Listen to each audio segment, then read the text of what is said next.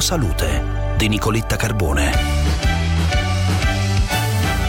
Emicrania, monitorare il sonno, l'energia, le emozioni e lo stress può essere utile per predire un attacco, quanto evidenzia uno studio pubblicato su Neurology che commentiamo con la professoressa Cristina Tassorelli, ordinario di neurologia all'Università di Pavia e direttore del centro di ricerca delle cefalee del Mondino di Pavia. Professoressa, buongiorno. Buongiorno, grazie a voi. Lo studio è molto bello, è stato condotto a, a Washington e a, sono andate a, a eh, monitorare dei pazienti, un grosso numero di pazienti, più di 400, su un arco di tempo di due settimane, eh, facendo domande più volte al giorno e utilizzando anche dei sensori, per cui i dati sono molto interessanti.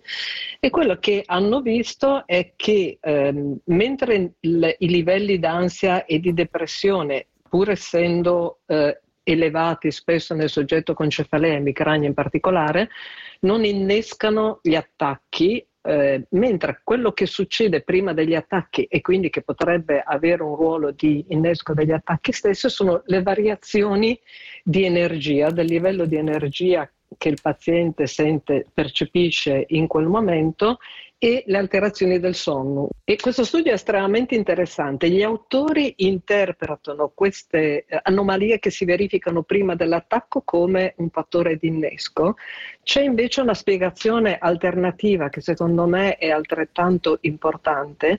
Potrebbe essere che queste alterazioni che si verificano ore prima dell'attacco in realtà facciano già parte dell'attacco stesso, perché quando noi parliamo di emicrania, a volte erroneamente si pensa che l'attacco comincia quando comincia il dolore e finisce quando finisce il dolore. No, in realtà l'emicrania è una malattia più complessa che colpisce più sistemi e quindi oltre al dolore ci sono altri sintomi che potrebbero essere appunto un calo di energia, un sentirsi eh, iperattivato oppure dormire male. Per cui è interessante proprio per quello, perché apre delle ipotesi che ci permettono proprio di aprire delle finestre per capire appieno che cos'è la malattia emicrania.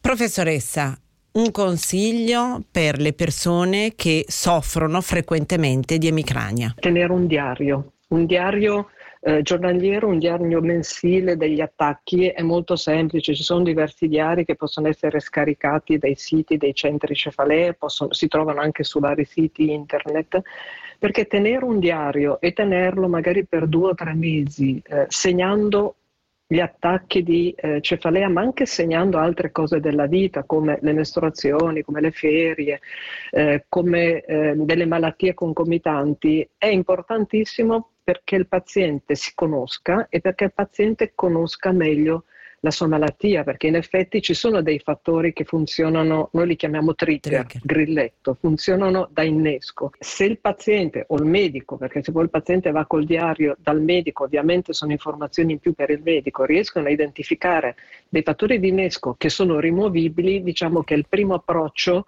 easy, che costa niente per migliorare la situazione della persona. Bene, per oggi è tutto, vi lascio a Melog sulla pagina Facebook di Obiettivo Salute, sul sito di Radio 24 e sul sito del Sole 24 Ore trovate le nostre video interviste quotidiane. Buona giornata, domani!